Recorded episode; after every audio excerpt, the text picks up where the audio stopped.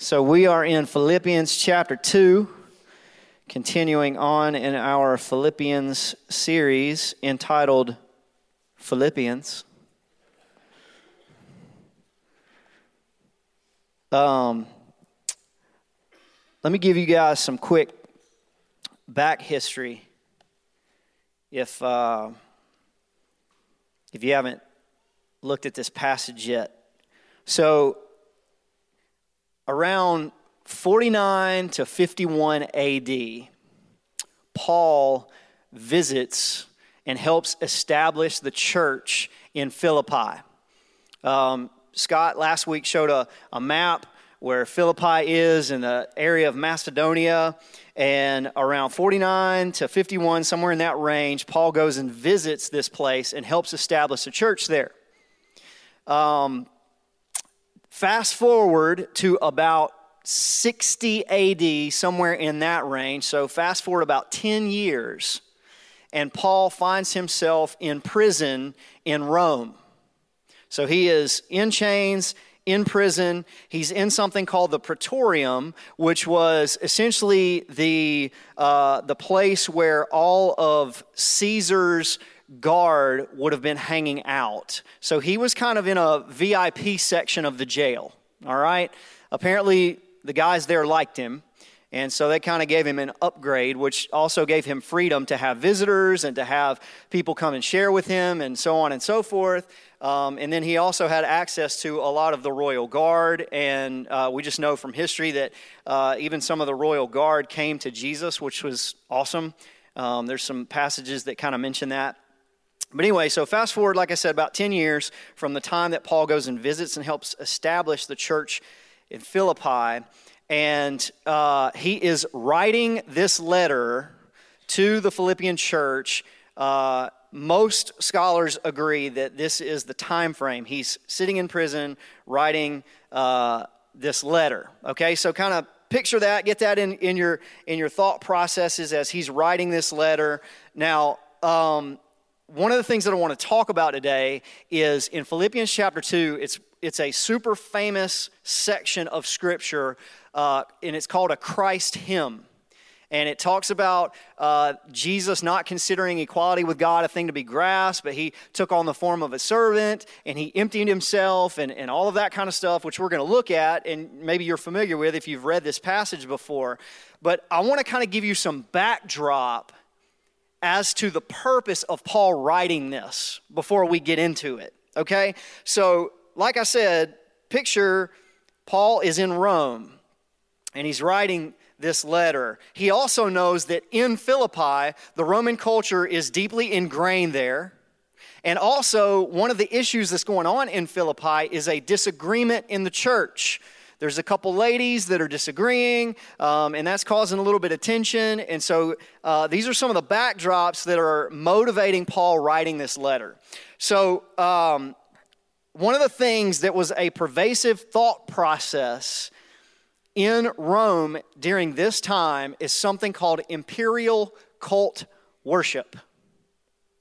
And uh, basically, what that means is that imperial cult worship is when the people of Rome were giving uh, the deification or godlike status to the people, the person that was running the country, like the Caesar. So, whoever was the king, the Caesar of that day, the Roman people had a tendency to give godlike status to. They would say that this person is a god or is like a god. It's giving deity to the rulers of Rome. It's the belief system that these men were either descendants of gods or they were the representation of certain gods in the flesh. What does that sound like? Philippians chapter 2, Jesus, not considering equality with God a thing to be grasped, but humbled himself, becoming obedient, right? So understand the backdrop. Part of why Paul is writing this is to combat a false belief system and to reinstate this idea of Jesus as the Son of God. Okay, it's important to understand why he's writing these things. Okay, so for instance, when Paul would have visited the church in Philippi, um, the emperor of Rome at that day was a guy by the name of Claudius.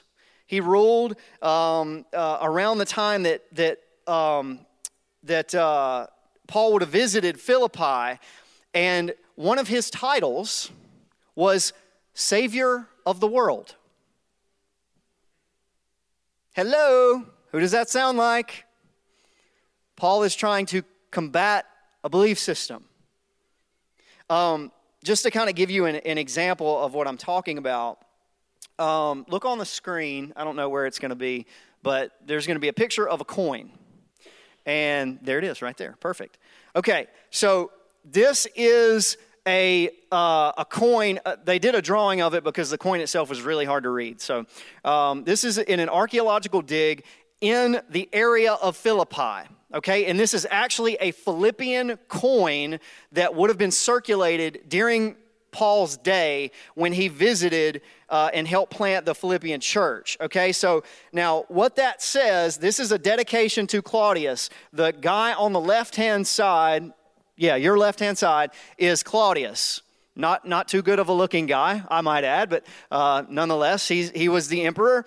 And on the, the, the part that has Claudius on it is the inscription Tiberius Claudius Caesar Augustus, which essentially means he is the, the ruler, um, highest priest.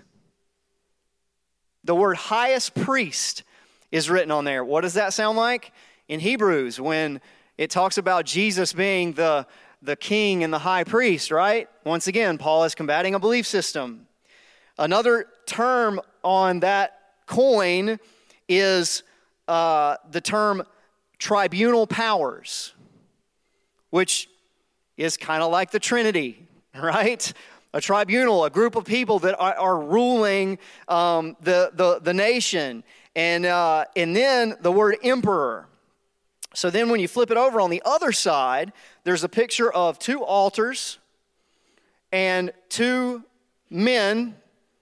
Those are kind of girly looking men, if I might add, but men nonetheless. And uh, one of them is Caesar Augustus, and the other is Julius Caesar. Julius Caesar was the one that kind of instated this idea of uh, Roman deification. He transitioned Rome from a, uh, from a republic to an empire.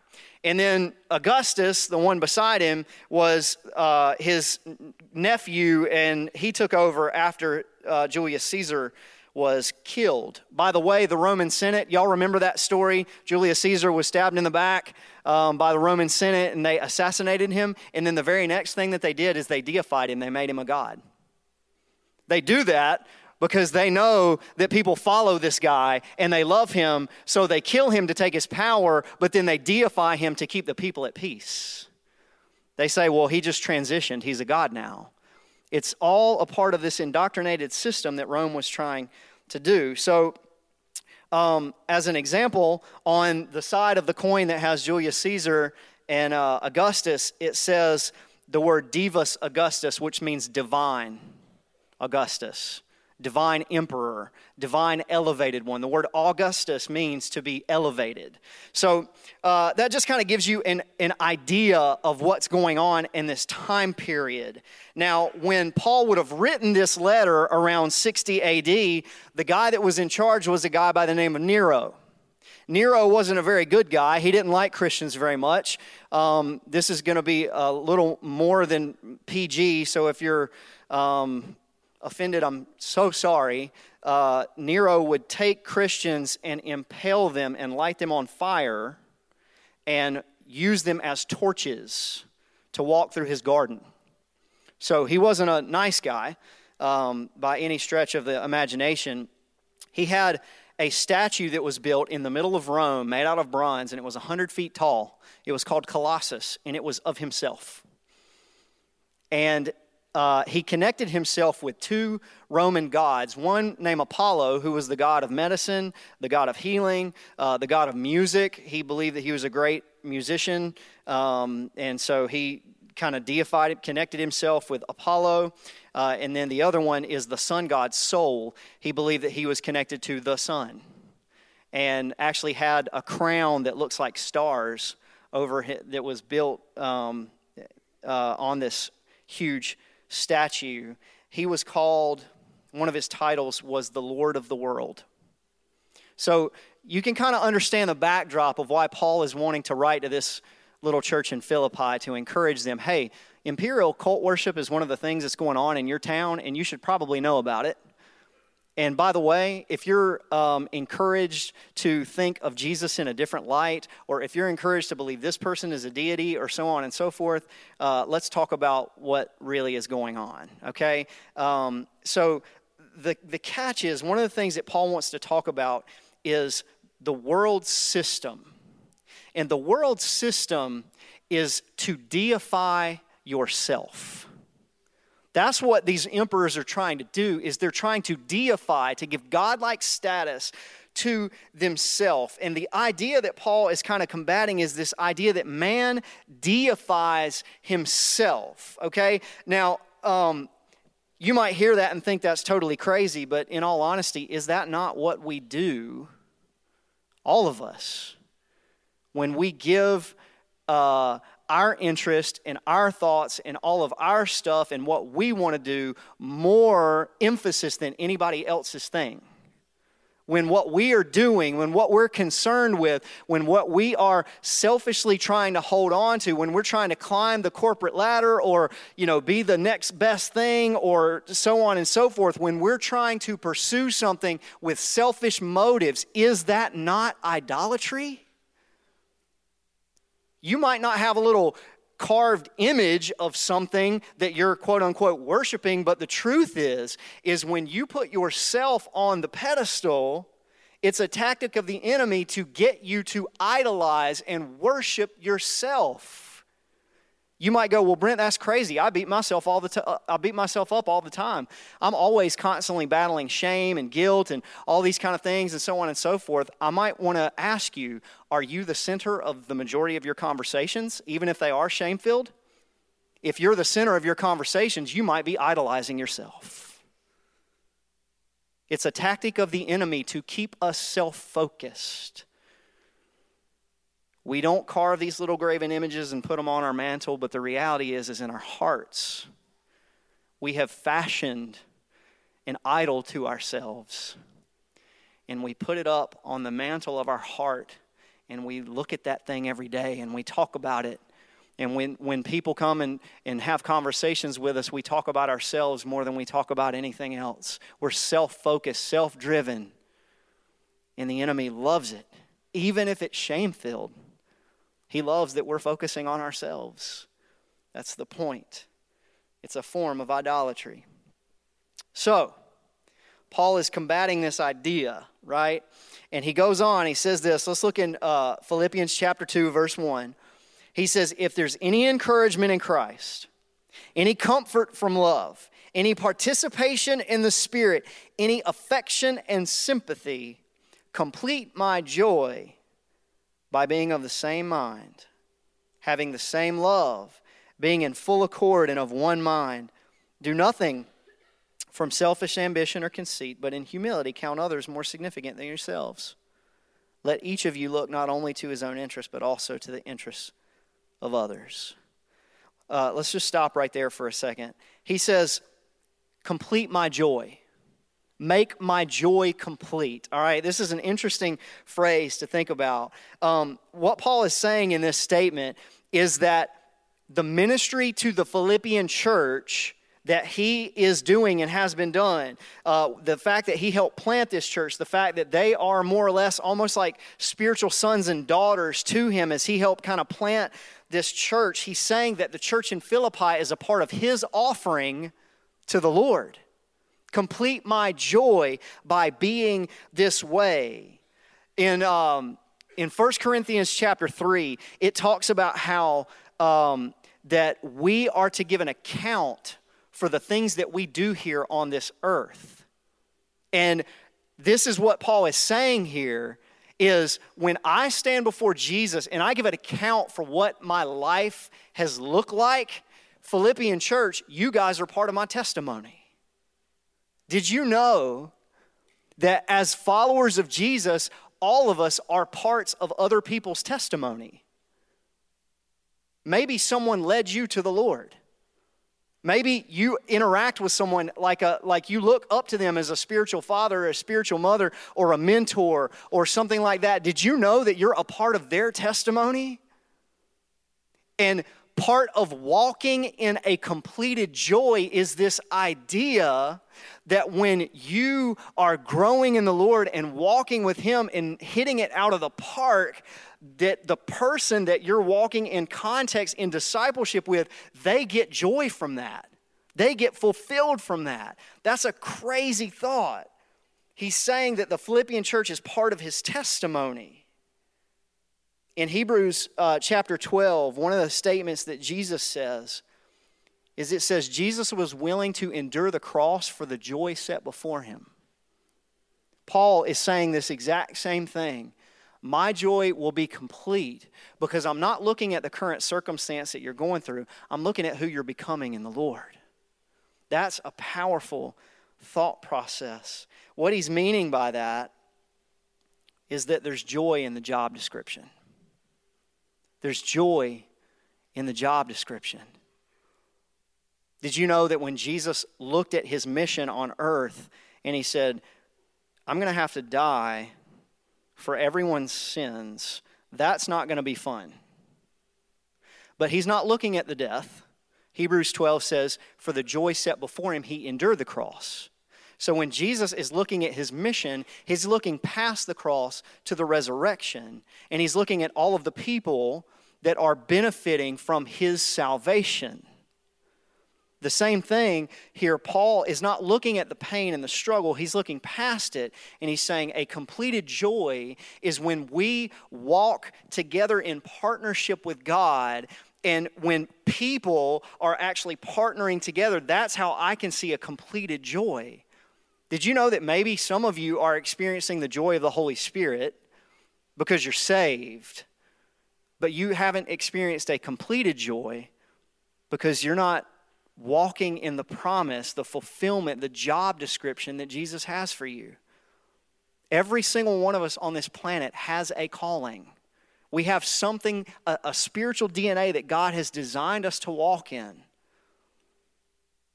Maybe you're experiencing a little bit of discontent in your life at this moment.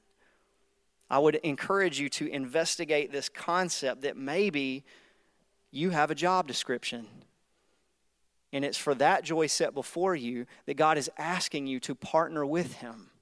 The point of walking with the Lord is not that we sit on our rear end and just watch life go by. God wants us to get in the game, He wants us to engage. That's how we experience what completed joy looks like. We partner with Him to see the goals that He wants accomplished in this life. In this sentence, Paul says, have the same mind.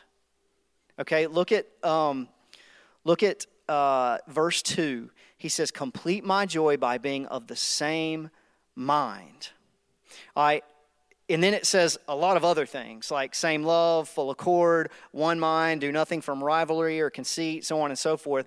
Basically, from verse 2 all the way to uh, verse 4, the word same mind in the Greek is the main verb by which all the other ones find their fulfillment. So, Paul is essentially saying that if you have the same mind, then all of these other things will find their fulfillment. So, let's talk about that for a minute being of the same mind. Notice that he doesn't say do the same mind or create the same mind within yourself or white knuckle and bear it and then you'll get the same mind. He says be the same mind. What this means is that this concept of having the same mind does not come from you. The same mind that Paul is talking about here, which, by the way, just skipping forward to um, verse 5, it says, Have this mind among you, which is yours in Christ Jesus. What he's talking about is the mind of Christ. That same mind is not something that you create, it's something that you receive. God is offering you to receive the mind of Christ. So when he says have the same mind, it's a primary verb, and then all the other things follow suit. So let's talk about that for a minute. The word same in the Greek is the word autos, which means an autonomic system. Um, for instance, uh, just to kind of clarify that, uh, in your body, you have something called the autonomic nervous system. That part of your body is responsible for your breathing, your heart beating, uh, all of the the autonomous, the self running things that happen. Did you know? Like, think about all of the things that are going on in your body right now that you're not having to think about, okay? That's your autonomic system making things happen. So when, it, when Paul says to have the same mind, what he's saying is the word same is something that should be happening autonomously. It's something that happens naturally, organically. You don't have to make it happen. Sometimes I think disagreements happen, disunity happens because we're trying to force it. We're trying to make agreement. We're trying to figure out how do we either stay on the same page or how do we combat uh, and be divisive. And when we're fighting, when we're thinking through this, it's a tactic of the enemy to keep us divided. Paul says when you have the same mind, this is an autonomous thing. It's Jesus, the Spirit of God, being implanted in you, and then it just runs. It's an autonomic function he says, have the same mind. Now, the word mind is one of those Greek words that you can't adequately translate into English, and so they just chose the word mind. They said, This is a good one, we'll just say have the same mind, but that's not really it in any way, shape, or form, okay? Um, the, the picture is, is this the, the, the word mind in the Greek literally means the inner place inside of you from where all your complete maturity flows. So, an inner thing that's happening in you that is totally complete and absolutely, excuse me, absolutely mature. Have you ever considered yourself to be totally complete and absolutely mature? If you do raise your hand, you are a liar. And liars go to hell. I'm just kidding. Liars are forgiven. This inner place within you that's completely mature, completely mature. Okay, so here's the concept. When you receive Jesus, part of the gift that he brings to you is a fully mature, autonomic you. In other words, your spirit. When you become a new creation in Christ, you are given a new spirit. And that spirit, which in Ephesians says is seated with Christ in the heavenlies, that spirit, the real you that God saw from the beginning of time, is totally mature and completely complete. And so the point is that is when Paul says that we must have the same mind, he's saying that we must all connect in the Spirit by the power of the Spirit. That's how we connect. There's going to be disagreements in the flesh. You know that because you live with all of us. If you live with anybody, there's a disconnect. In the flesh, there are disagreements. But the point, just like when in Hebrews 12 it says that Jesus looked past the cross for the joy set before him, which was the resurrection, same concept for us is when the flesh gets in the way, we need to look past the flesh and see into the spirit. How do we do that? From faith. We must receive faith from the Lord, knowing that every single person that claims Jesus Christ that we are to we're called to operate in the spirit with him to walk with him in faith believing that god is calling everybody up. So listen if you happen to be a spiritually mature person in the room and you're sitting down having a conversation with someone who is an ignorant dummy guess what? See past it. Look past stupidity. The point of all of us being together is that God is doing something incredibly, incredibly miraculous. When He takes crazy, ignorant human beings and does miraculous things in them and through them, that is the power of God. Only God can take a husband and a wife and put them together and, and allow them to live together for 70 years. Only God can take a group of people like Hope City that has a, a, a, ton of different thoughts and belief systems and feelings and so on and so forth, and somehow we can all choose to walk together and to look past our issues and to go, you know what? God's still God. He's called us to be together, He's called us to be the body. We've got to choose to continue to walk together. That's where the power of the Spirit lies, not when we allow our flesh to get in the way. He says that when we receive the same mind, this is what the same mind looks like. Okay, so when you believe that you have this autonomous new spirit that is working in the spirit realm with the power of the Holy Spirit, when you believe that, this is what it looks like in the natural. See, Paul doesn't just leave it all this ethereal stuff up here. He talks about it, but then he brings it back down to earth. He says this when you have the same mind, this is what it looks like. He says, You have the same love. The same love, the word love is agape, it means to choose. Essentially, what that means is that you are choosing together. You're choosing the Lord together. You're choosing that which the Lord wants together. That's what uh, walking in the same love looks like. So, whenever there's a disagreement, you sit down with, with your brothers and your sisters and you go, What does God want in all this? Where is God in all this? What does Scripture say whenever we have disagreements and so on and so forth? And then we go, oh, let's get on that page. Now, that requires humility, which we're going to talk about, because sometimes what you want and what God wants are not the same. He says, when you have the same mind, you have the same love. You choose the Lord together. He says, when you have the same mind, you are in full, of uh, full accord. And I'm not talking about a Honda. What I'm talking about is that word accord means co spirited. That means that your spirit in the heavenlies is connecting with other spirits in the heavenlies. That means all of us who are new creation, Jesus followers in the kingdom, we are choosing to partner together in the spirit. We're linking up together, co spirited, unified by the Holy Spirit. That's a powerful thought process. And then he says that you have one mind. That the one means singular, and what he's talking about there is the mind of Christ. So literally, that's us choosing to all get on the same page through the empowering of Christ's teachings. When we look through the Gospels and we see what he did, and we say, you know what? This is the way that we're going to choose to live, we're going to choose to walk. Paul goes on to say that when you have the same mind, it does not look like this. It doesn't look like rivalry, and it doesn't look like conceit.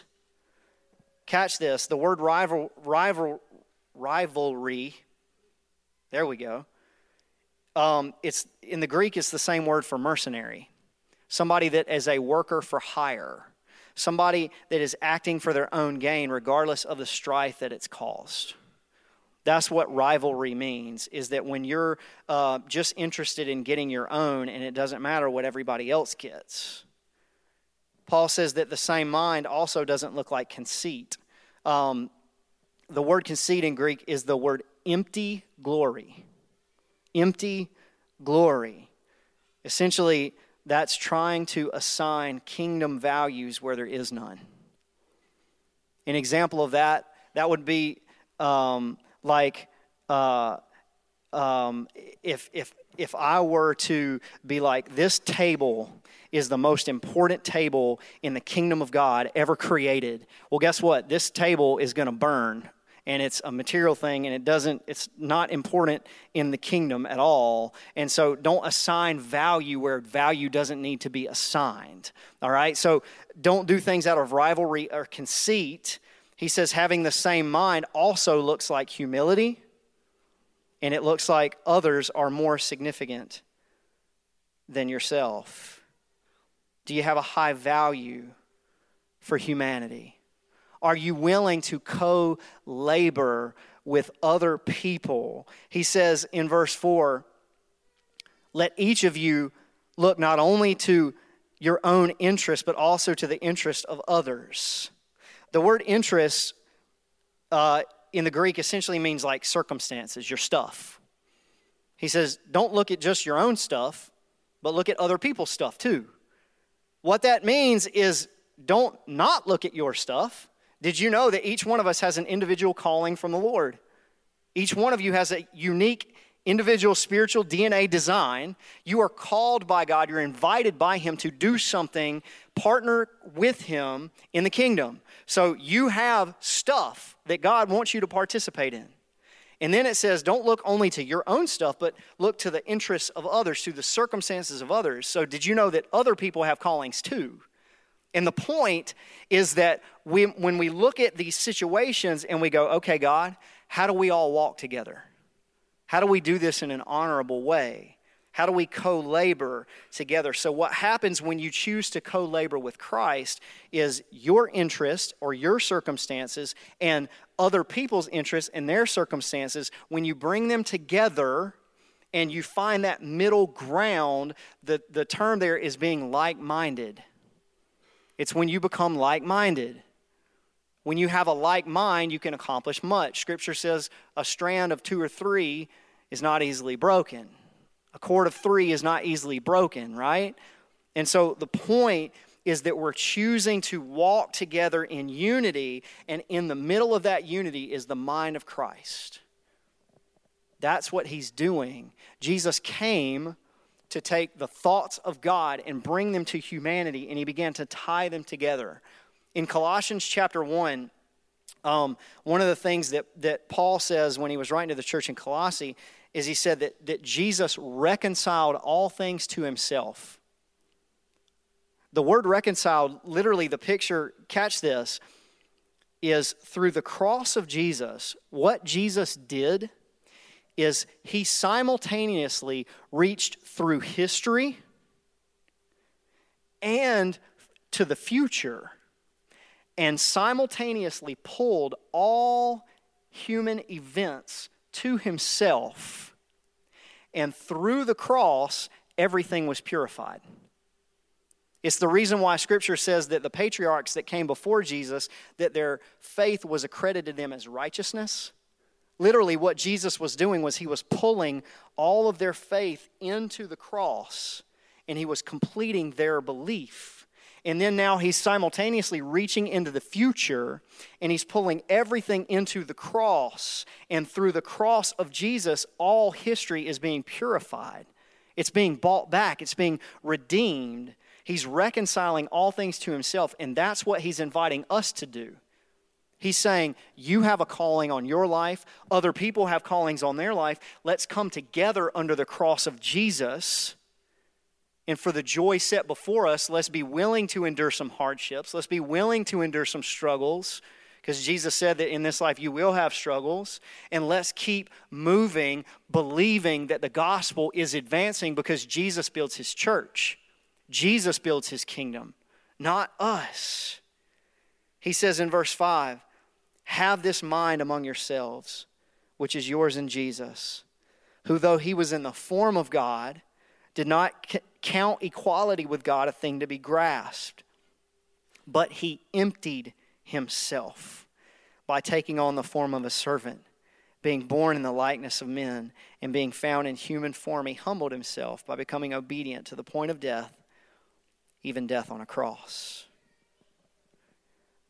I want to point out one term there. I could talk about this for hours, but the one term that I want to point out is in verse 7 it says that he emptied himself by taking on the form of a servant. Didn't, didn't consider equality of God a thing to be grasped. By the way, like I said, keep in mind what Paul is writing against. He's writing against the deification of, hum, of humanity. He's writing against these, these rulers that are trying to deify themselves. And he says, in contrast to that, Jesus emptied himself. He said, in a world where the rulers are trying to deify themselves and they're trying to gain popularity and so on and so forth, he said, the real ruler of this world, Jesus, emptied himself. He became obedient to death on a cross. By the way, I think it's interesting as well that when in that verse, in verse 7, when it says he emptied himself, compare that to the word conceit, which means empty glory. Don't do things out of conceit, out of empty glory the paradoxical statement, the contrast there is Paul is saying Jesus didn't do these things for conceit or for empty glory. He's actually doing it, he's emptying himself for eternal glory. That's the point of what Jesus was doing. So, the concept that I want you to think on is when Jesus chose to allow himself to be emptied, the, the, the, the picture there is not like Jesus took all of his deity, his divine uh, God nature, and, and he said, You know what? I'm going to sell this off and I'm going to put it on the shelf and, and I'm going to become fully human and I'm going to disassociate with my divinity. Jesus was still 100% God and 100% man. Okay? The only way that God could have gotten an acceptable sacrifice for the sins of humanity is if God Himself sacrificed Himself. He's the only perfect, pure thing, okay? So it's not that God chose to, or Jesus chose to completely disassociate from his divinity. What happened is uh, this is an expression of, of Jesus as deity, as God, because only God can actually do this. Did you know that you can't become any more or any less than who you are? Try. Right now, make yourself less than who you are. Right now, make yourself more than who you are. You can't do it. Now, you can conceitedly think you're more than you are, or you can try to humble yourself down to nothing, but the reality is, is you're who you are. You can't change that. The only person that changes who you are is the person of Jesus and the empowering of the Spirit. Only God Himself can do that. And so, what Jesus did in the emptying of himself is he chose not to participate in divine things. It's like, imagine um, um, Jesus in our current context. Jesus shows up on the scene and um, he could teleport anywhere he wanted to go, right? I mean, immediately. Just think about it, and he's over in Israel, or think about it and he's in Australia or whatever. But instead of that, Jesus chooses to fly on an airplane. Why would he do that? Because he's operating in human natural ways to show us how to live. That's the point of why Jesus did everything that he did under the power of the Holy Spirit as a human was to show us that we're not just bystanders watching a story, we're actually active participants. Because if Jesus did all the things that he did because he was divine, then that makes all of us bystanders in the story of God. What God wants is us to be active participants in his story.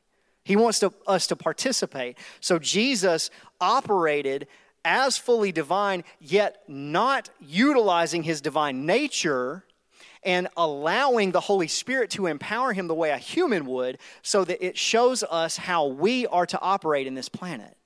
That's a powerful statement. And because of that, it says, Therefore, in verse 9, God highly exalted him and bestowed on him the name that's above every name, so that, so that at the name of Jesus every knee would bow in heaven and on earth and under the earth, and every tongue confess that Jesus is Lord to the glory of God the Father. Therefore, my beloved, as you have obeyed, so now, not only in my presence, but much more in my absence, work out your own salvation in fear and trembling. For it's God who works in you both to will and to work for his good pleasure. The point of what Paul is saying in this entire message is that God will accomplish what he wants to accomplish in your life when you allow him the space. It's God that does it, it's not you. You can't change yourself. Only God can. Only the presence of God in your life can actually begin to change who you are, who you believe you are. So, Paul is writing this to say, hey, get off the altar of your life. Get off the, quit, quit, quit being an idol. Uh, don't, don't idolize your own self. Jump off that pedestal and allow God to change who you are. Because when you do, He will do the work. God Himself will do the work.